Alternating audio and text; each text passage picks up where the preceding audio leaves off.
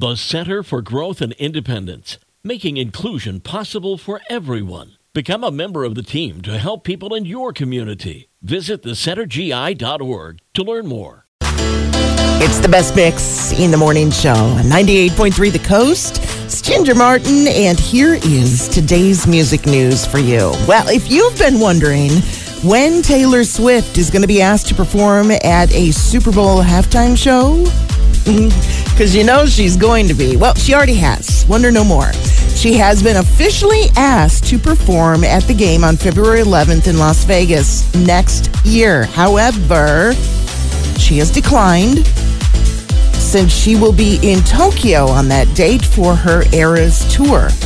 I'm sure one of these years she's going to be the actual performer. No word on who will be at the halftime show in February just yet. Getting an Oprah Winfrey interview is one that will guarantee you huge publicity, and the U.S. Sun is reporting that Oprah has asked Britney Spears for an interview again. Britney turned down that opportunity uh, just as she ended her conservatorship.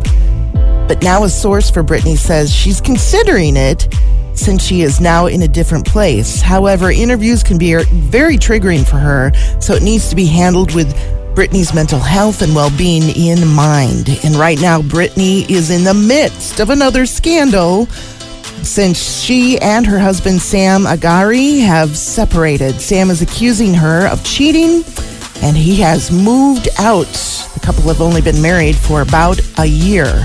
And there's your music news today from 98.3 The Coast.